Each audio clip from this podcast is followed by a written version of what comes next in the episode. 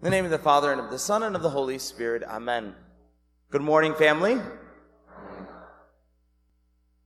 I look around the world today. I, I, watch TV, I look at social media, I see all of the political problems that are going on in the world today. And sometimes I say to myself, Lord, why are you allowing all of this? Lord, I think it would just be better if you just got rid of all of the crazies in the world. You know what I'm talking about? Do you know who I'm talking about, by the way? Yeah. Sometimes you look around and you just go, I think life would be better if Jesus, if you just uproot and just got rid of these crazy people in the world today. Just turn on the news. Life would just be better. Life would just be easier. In a personal way, we can even go as far as to say, you know what, Lord, my life would be much easier if you just got rid of my mother-in-law too. really. Or if you got rid of this person in my life, or if this person wasn't in my way, my life would just be better. If I didn't have this financial problem, my life would just be better. If I didn't have this illness, my life would be better. And we can go down this list. And there's this never ending feeling of never being at peace. And just like in the gospel today, we see that in the kingdom of God, which is technically taking place here on earth, that God does allow weeds among the wheat. Now, it's very clear, Jesus makes it very clear that we need to be able to identify first, what are the weeds and where does it come from?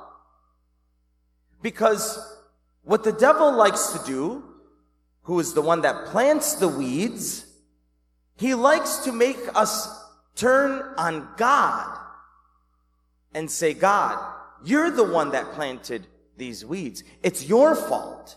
You are the one that is doing the, all of these bad things. And we really do at times, in our weakness, we do turn to God and we want to blame God. In our suffering and in our difficulties, we have to find somebody to blame. And who's the easiest to blame? It's God.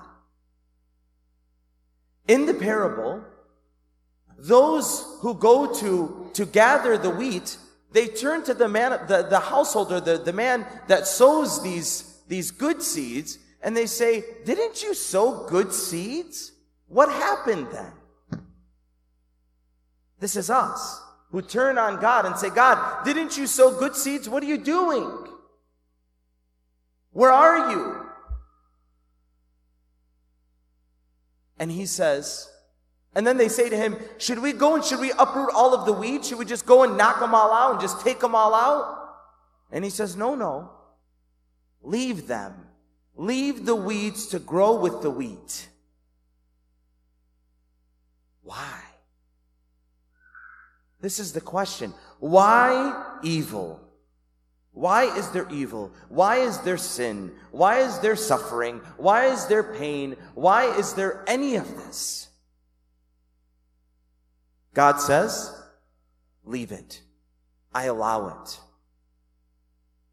Now, this battle, this understanding of good and evil in the world today will either lead us to God or, which is what it does for many people who claim to be atheists, it makes them turn away from God.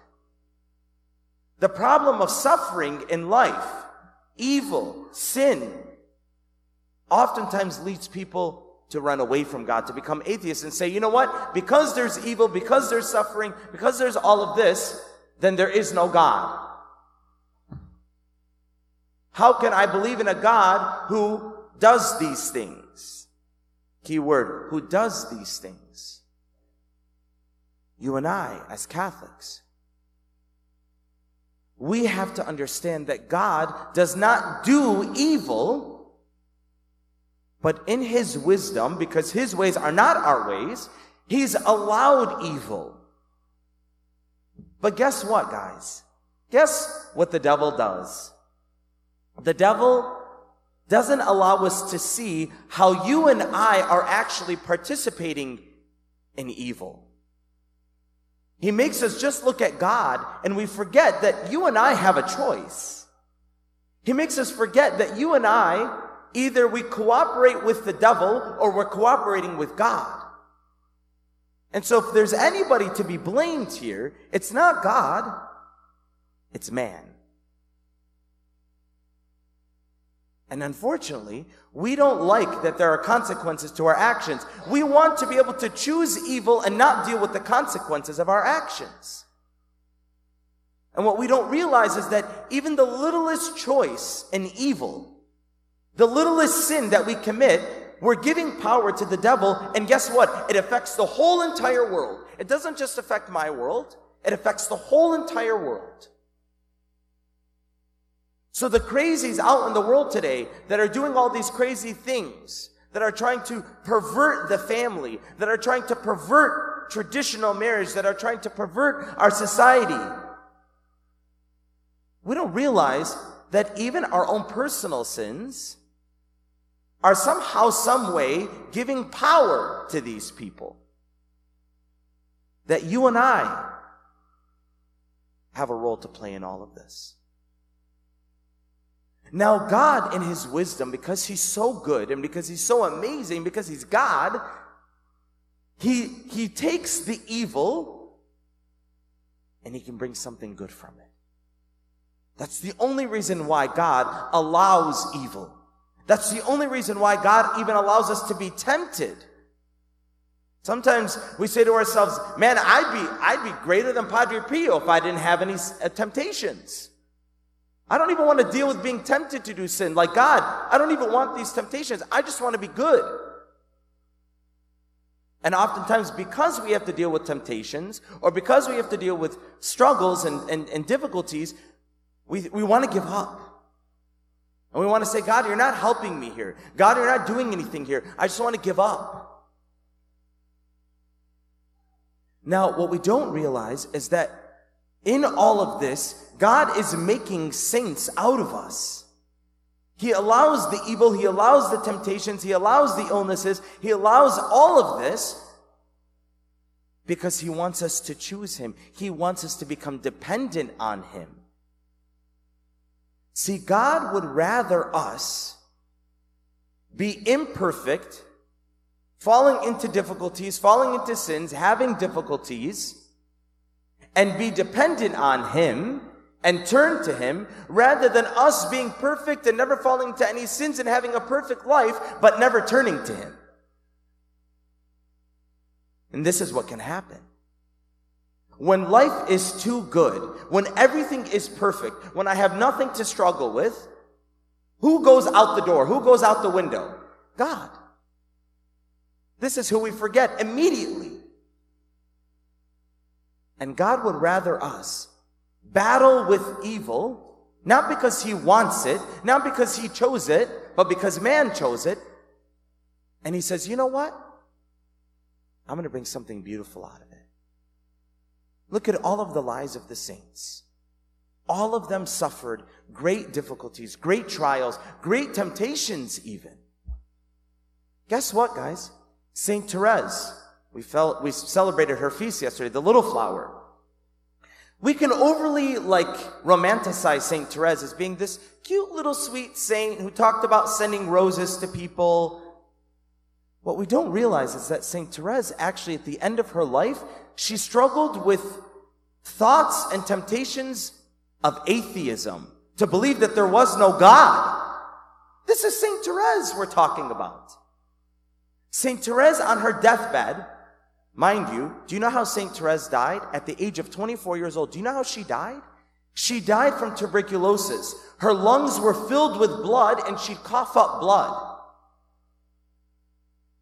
Imagine suffocating from coughing up blood. Now, in this, the devil wanted to make her believe that because of this, there was no God. that, that all of this pain and all of this suffering and all of this temptations and all of this that she's going through, there's no God. God has left you. There is no heaven. You're going to die and you're going to die into nothingness. There's nothing after this life. These were her thoughts on her deathbed. Now we're talking about a saint here. See, in our minds, we think in order to be a saint, you're not going to have any of these problems. You're not going to have any of these struggles. What we don't realize is that it's in these struggles that we become saints. Now, how did she overcome these thoughts of there is no God? She's genius, my brothers and sisters. She was a genius, 24 years old, and she was a complete genius. And that's why she's actually called the doctor. She's a doctor of the church, which means that the popes and the bishops look to her writings to understand the faith greater. Do you know what she said? She said, the fact that there is such a powerful entity trying to make me believe that God is not real actually proves to me that God is real. Do you understand what I just said?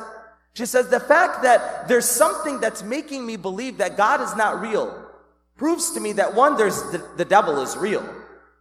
The fact that I feel this evil I feel this evil that's trying to make me turn against my God proves to me that there is a God. Wow. Mic drop. Unbelievable. She allowed the devil and his tricks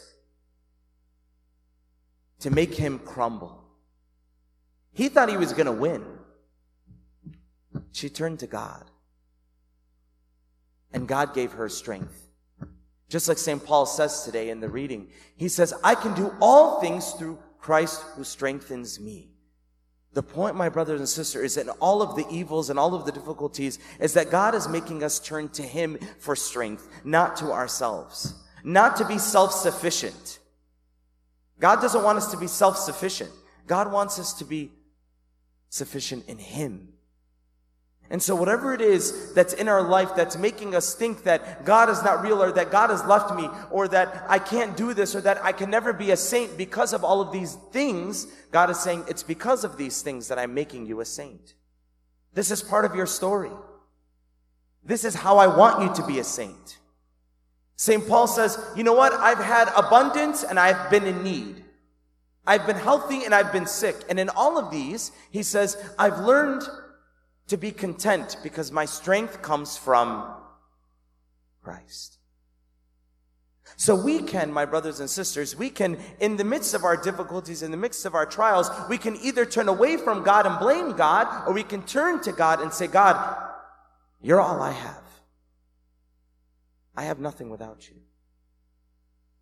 And whether I'm weak or whether I'm strong, whether I've got all of these, these great virtues or whether I'm falling into sin or whether I've got money or I, am poor, or whether I have health or whether I'm, I'm unhealthy. And all of this, Lord, all I want is to depend on you. And those, my brothers and sisters, are the ones that in the very end, they are the ones that turn out to be the wheat. Not, not those who never had the weeds there. The weeds are going to be there. But it's those who are going to endure to the very end. That's what God wants. That we never give up, that we keep running back to Him to depend on Him. No matter what happens, no matter how much we fall, no matter how much we suffer, no matter what happens, that we never give up and that we depend on Him. And in doing that, my brothers and sisters, He will use our story and He will bring something so beautiful out of all of the little things and the big things. If we can get over ourselves, if we can get over our pride, if we can get over our selfishness, we'll be able to see what God can do with all of the things in our lives, all of the weeds. But we need humility. We need to be weak so that He can be strong. Amen? Amen. Father, Son, Holy Spirit.